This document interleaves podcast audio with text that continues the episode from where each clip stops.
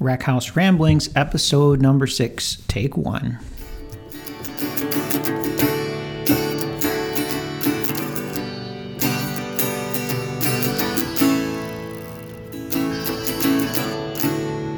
Welcome to Rack House Ramblings. I'm Jeff, and thanks for listening. This is episode number six. No kidding. Wow, what a what a week it has been.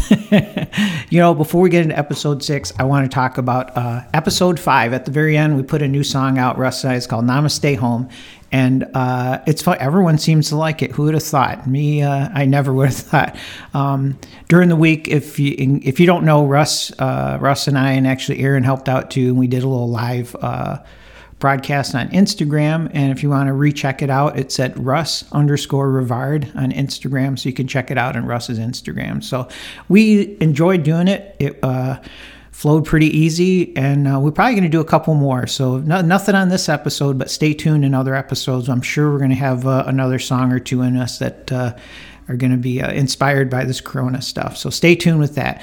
And um, you know what? Today there's going to be quite, uh, quite a few things to ramble about. Got a lot of good uh, insights and things to talk about. The first segment, I'm going to do another uh, Corona crap uh, vent session. I'll try and make it short, but I'm sure a lot of people can relate to it. And then uh, most of that's, I guess, really it's the view from the front lines. In case uh, you want to hear, about, I'm sure some people want to hear about. Some, sure a lot of people know about already. The next segment, I have a question to ponder, and I was th- I thought about this week. It's Are You Essential? Think about that one. That that would be a good, uh, interesting segment. And then in this week's Bourbon Spotlight, not so much going to be a uh, sampling a bourbon as it is about bourbon. So uh, it's a little bit different spotlight this week. I think you'll like it. Then we're going to serve the greater good and do a few uh, PSAs, public service announcements. Those are uh, something I had fun with, and I think you'll like it. So keep listening. Let's get into episode six of Rack House Ramblings.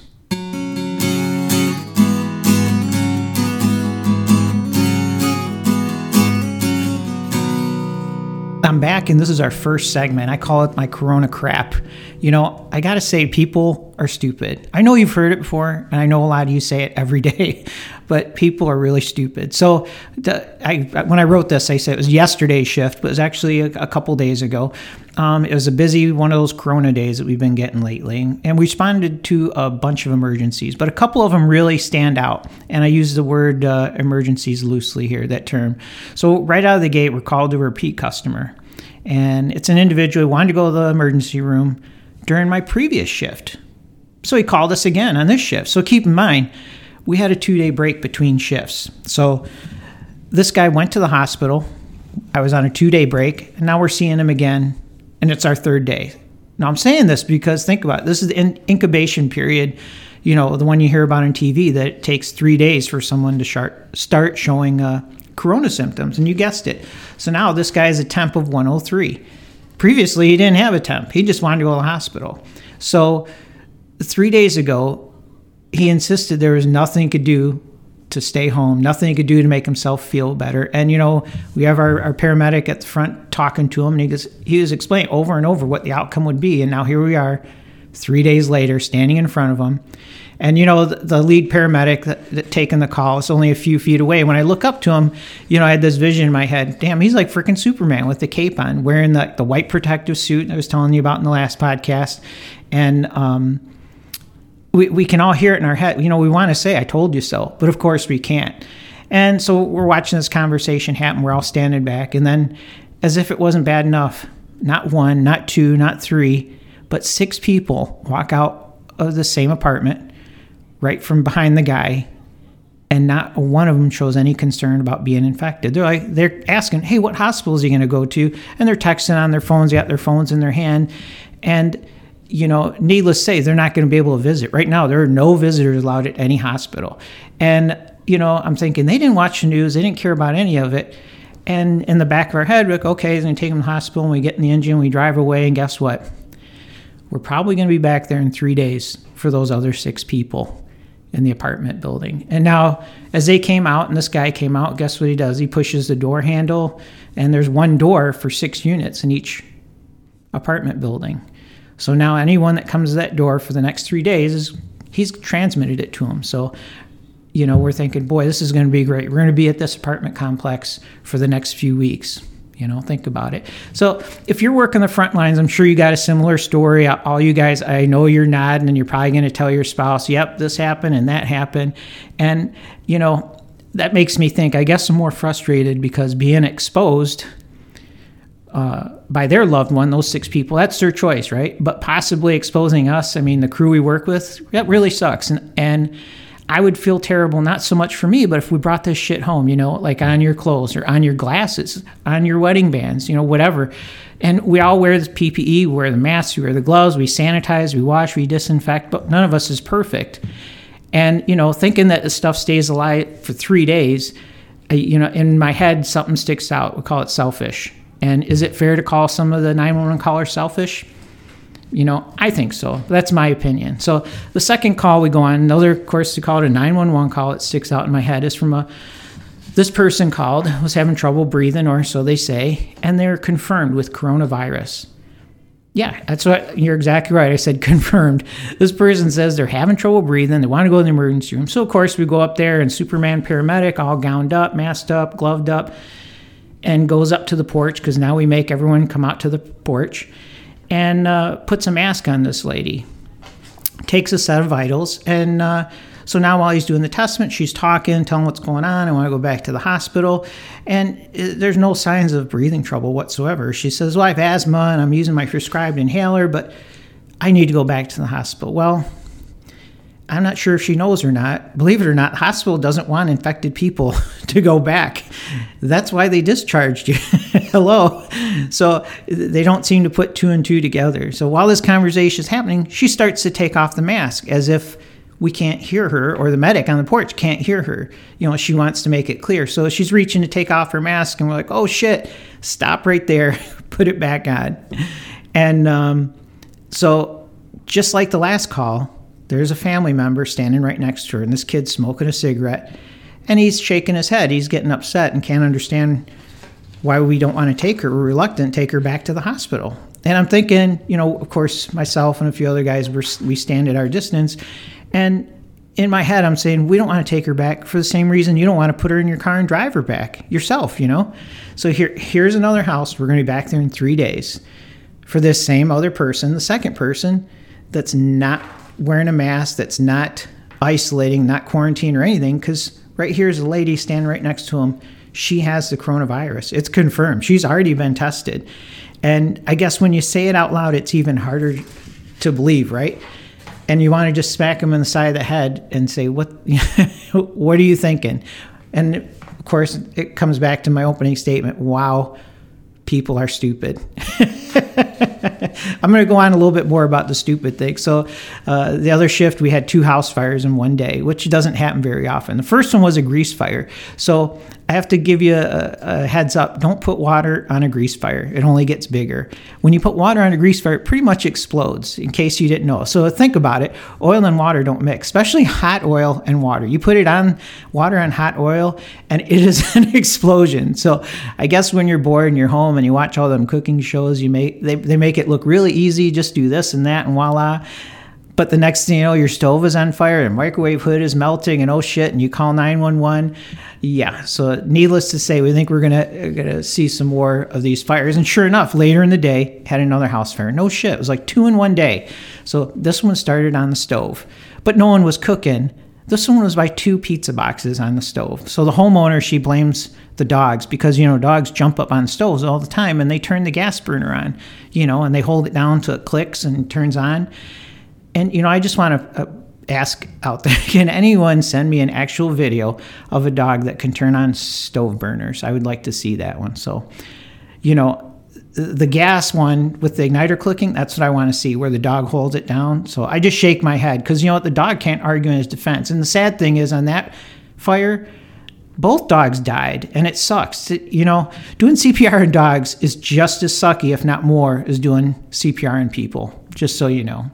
And, you know, that makes me think too. Uh, before we go any further, I want to thank a few guys. So, when when we show up on a fire, everyone has a job. I'm going to kind of paint the picture here, and it looks like chaos, but really it's not. We all have a specific job. So when the engine shows up, your first one on, your job is to get water through the hoses up to the guys putting out the fire. That's the suppression, they call it. So now getting water through the hoses isn't just like you don't just press a button or flip a switch. First, you got to make sure the air brake's on, engage the power takeoff, the PTO, just like on a tractor.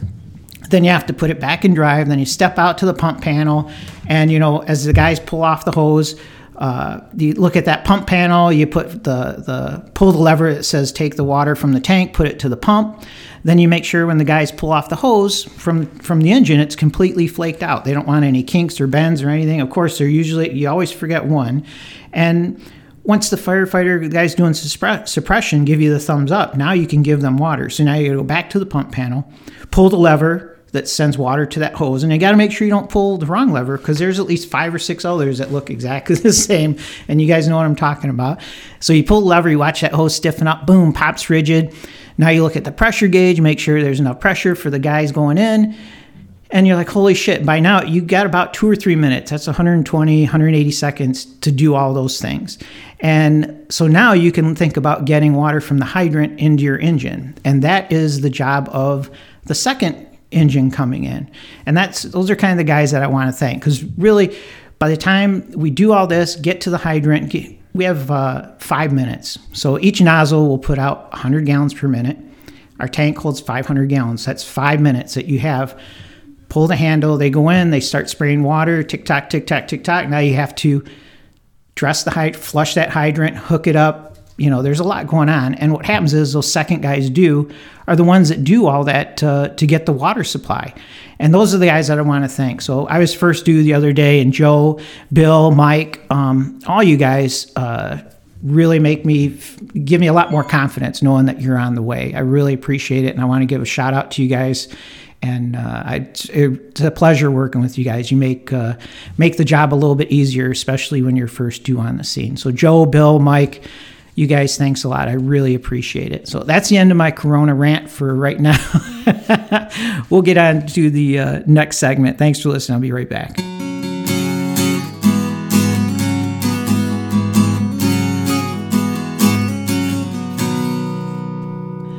Let's talk about DNP Painting, Dave and Phil. For your interior and exterior painting needs, call DNP Painting at 586 383 3578. Quality guys, quality work, quality paint from Sherwin Williams. I know them, I trust them. You should too. DNP Painting, 586 383 3578. Rackhouse Ramblings has a new advertiser at Sievert Tree Service, 586 904 1367. For professional tree trimming, they're licensed and insured. Call Hans Sievert for an estimate. Sievert Tree Service for all your trimming and pruning needs to complete tree removal and stump grinding, 586 904 1367 or check them out on Facebook at Sievert Tree Service. That's C Vert, V E R T, Tree Service.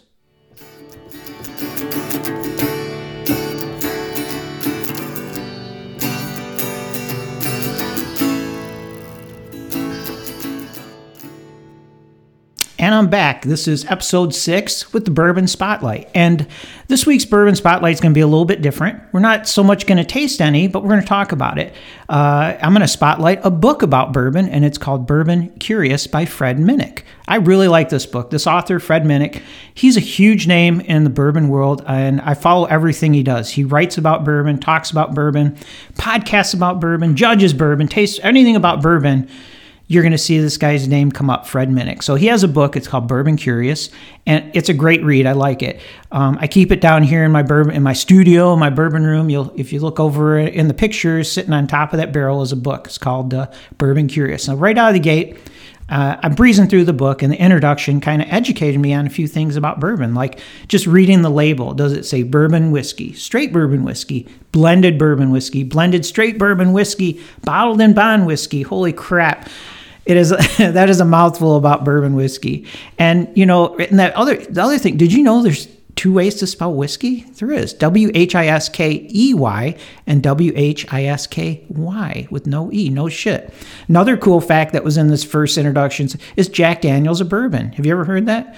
Well, the author says it's essentially bourbon that's aged in Tennessee, then filtered through maple, prior to aging. But you didn't know that. I didn't. So all these cool facts just in the first chapter. And I start breezing through it and reading it. And once I opened it, I was kind of sucked in. So um, I couldn't, it was hard to put down. The next chapter is on politics and not like the stupid shit like you see on Fox News or CNN, but politics as it relates to bourbon. So in this chapter, there's some great stuff. Um, they talk about presidents and whiskey. Like one thing, did you know George Washington distilled whiskey? He did. He had like he had a, a Mount uh, on Mount Vernon. He had a distillery that had five copper pot stills. Um, and that was in 1799. He made like 11,000 gallons of whiskey. That is a freaking lot of whiskey. And at the time, it was one of the largest distilleries in the country. You know, there's all kind of history stuff in this section of the book about taxes, politics, lawsuits, and even and like other presidents too. So then the next couple chapters talk about mash bills. It's kind of interesting. Mash bills a recipe that they use to make uh, bourbon, whiskey, and all those sorts of things. Talk about fermentation, yeast, barrels, and it's all really. If you're interested in bourbon, you'll like this book. And if you want, if there's someone. Uh, in your house that is interested in bourbon, this is a great, great gift. It's really cool.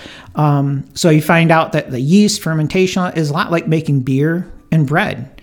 Um, did you know to be called bourbon has to be made with a minimum of 51% corn? And when you say corn, it's not like the corn we eat. That's called sweet corn. The corn for making bourbon is called dent corn. It's hard, like a rock, really hard. And it's usually, uh, they give it for livestock or for processed food, like nacho chips. That's all made from dent corn.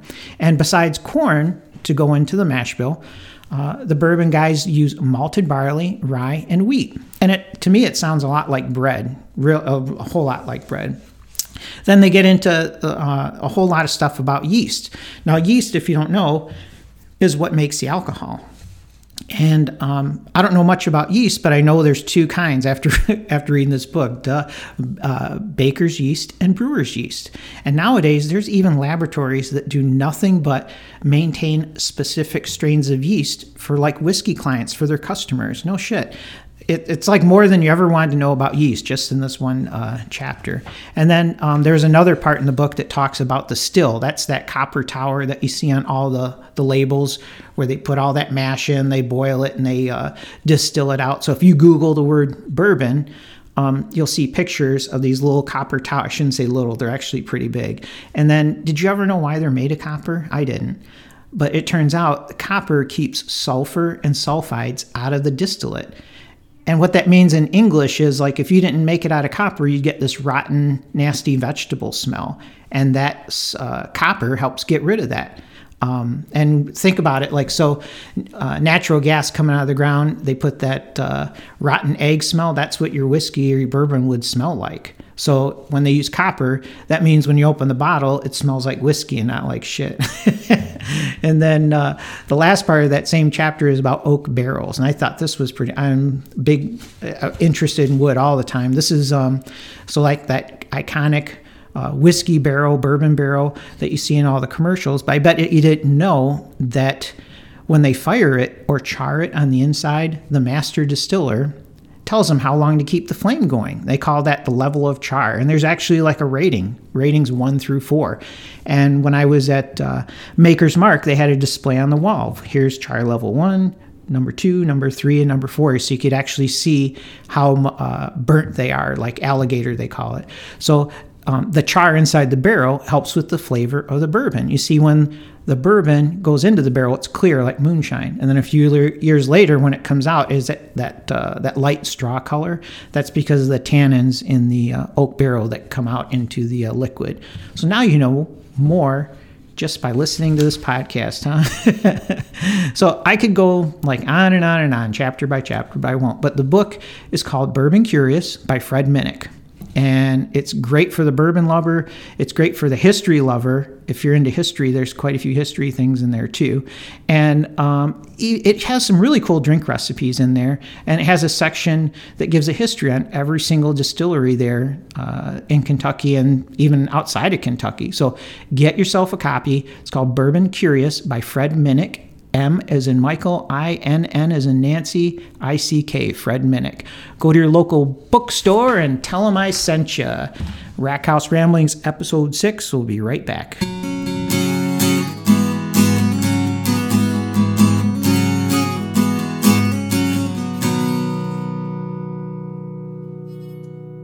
Rackhouse Ramblings, Episode 6 is back. And I'm going to ask you the question Are you essential?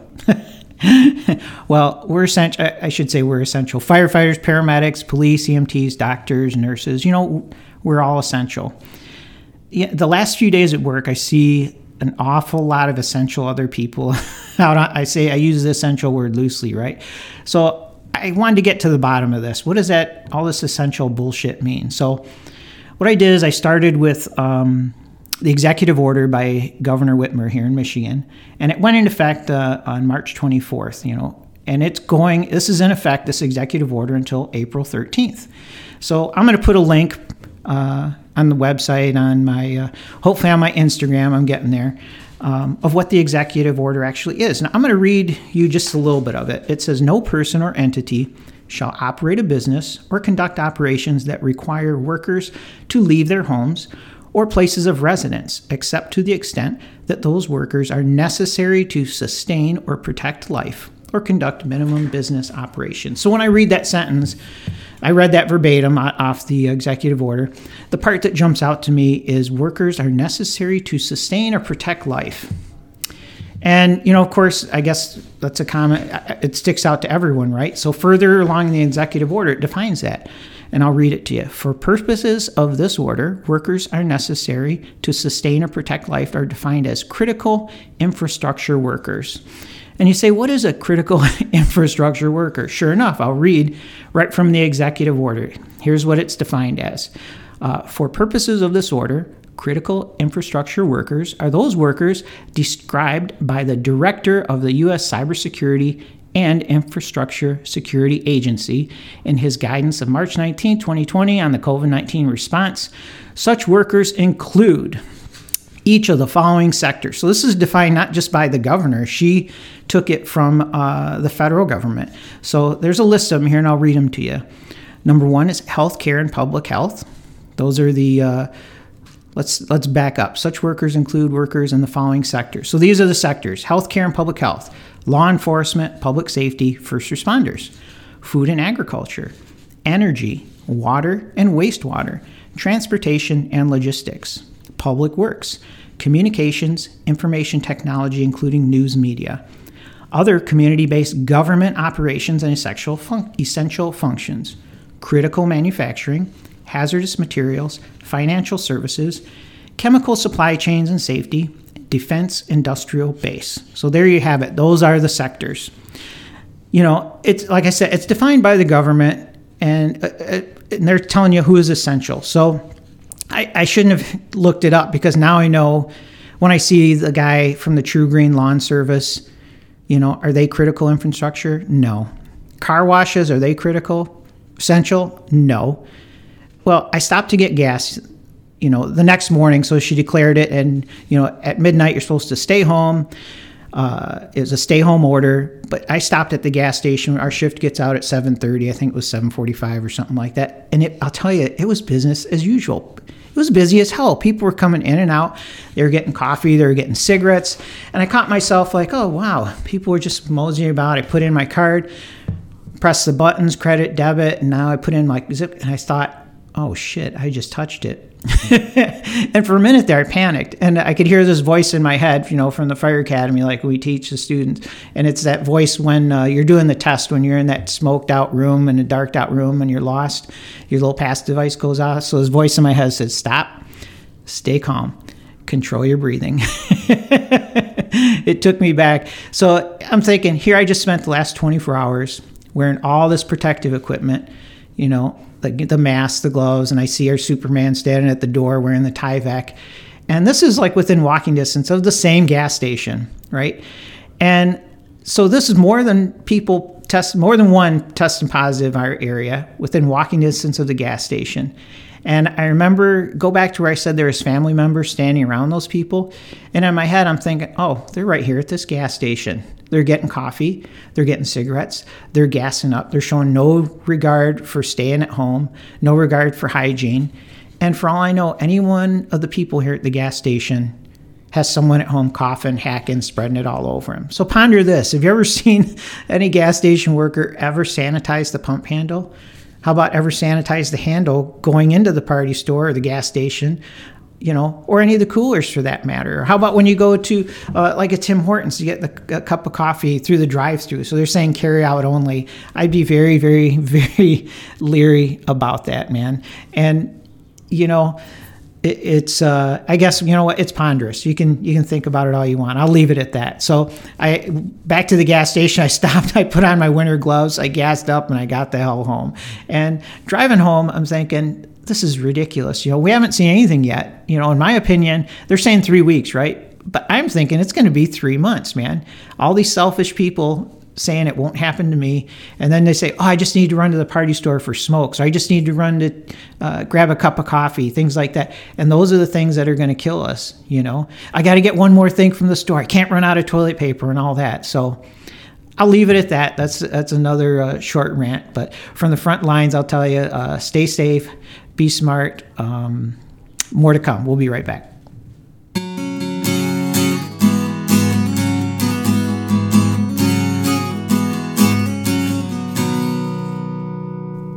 Rackhouse Ramblings public service announcements. Yep, I want to make some public service announcements. Those other ones sound like crap, they really do.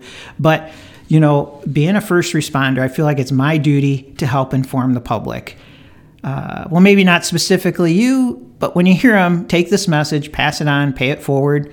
For all those people that don't know, let them know this. Number one, if you have COVID 19, you know, you've been tested, you gotten the results, you know you carry it, please do your best to self isolate. Yep, keep it to yourself. Number two, if you've been tested and you're waiting on results, assume you have it because we do, don't burden the 911 system, the doctors, the nurses, the hospital, because you want your results. To get tested, you needed to meet criteria, you know, the coughing, the fever, the fatigue, and all that. If you checked all them boxes, the doctor used one of the few COVID test kits on you. So assume you have it. Now do the right thing and keep it to yourself. Number three, the virus has been proven to stay alive for three days on a hard surface. Think about it three freaking days doorknobs, telephones, gas pumps, car keys, your glasses. Wipe this shit down. Even the groceries you just bought. Think about that. I'm pretty sure the stock person wasn't wearing gloves, right? When you see all them people at Kroger and Meijer, they, they aren't passing out gloves to their workers. Number four, it's not about you. it breaks my heart to witness tragedy and death, and the first words out of someone's mouth is I. I this, I that, if I. Well, not a, it's not about you, it's about everyone else. Number five, do what's right for the greater good. Is it right to have 72 rolls of toilet paper? Fuck no. Number six, just be cool. If some, it's we say this at Station Three all the time. Just be cool. Treat people the way you want to be treated. This is not just for people calling 911, but for the people responding to 911. Treat people the way you want to be treated that's enough of my PSAs for now. But before I end this podcast, I want to say thanks to Chris and Debbie. You guys gave me a bunch of shot glasses. I really appreciate it. Now, when I serve up my tastings, my flight holders all match. I really think that's cool. And I want to say thanks to Chad and Terry for helping me with my software stuff. And thanks to them, you can find Rack House Ramblings on iTunes. No shit. If you're an Apple person, go to iTunes, search on Rack House Ramblings, and you'll see me there. No shit. That's some next level stuff. And like always, I want to say thanks for listening. Wanted to let you guys know my host site, Podbean, is giving me all kinds of feedback, not just for downloads, but for geographic stuff, like where my listeners are. And you'd be surprised, I'm not just in Michigan, Ohio, Virginia, Maryland, Florida, all that. And I think it's really cool.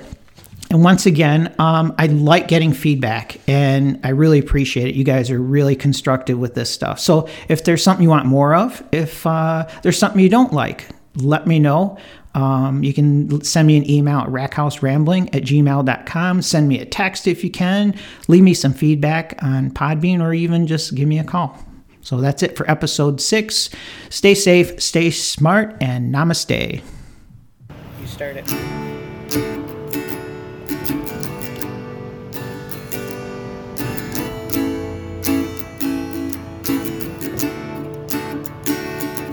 Sent me home, cause I cleared my throat.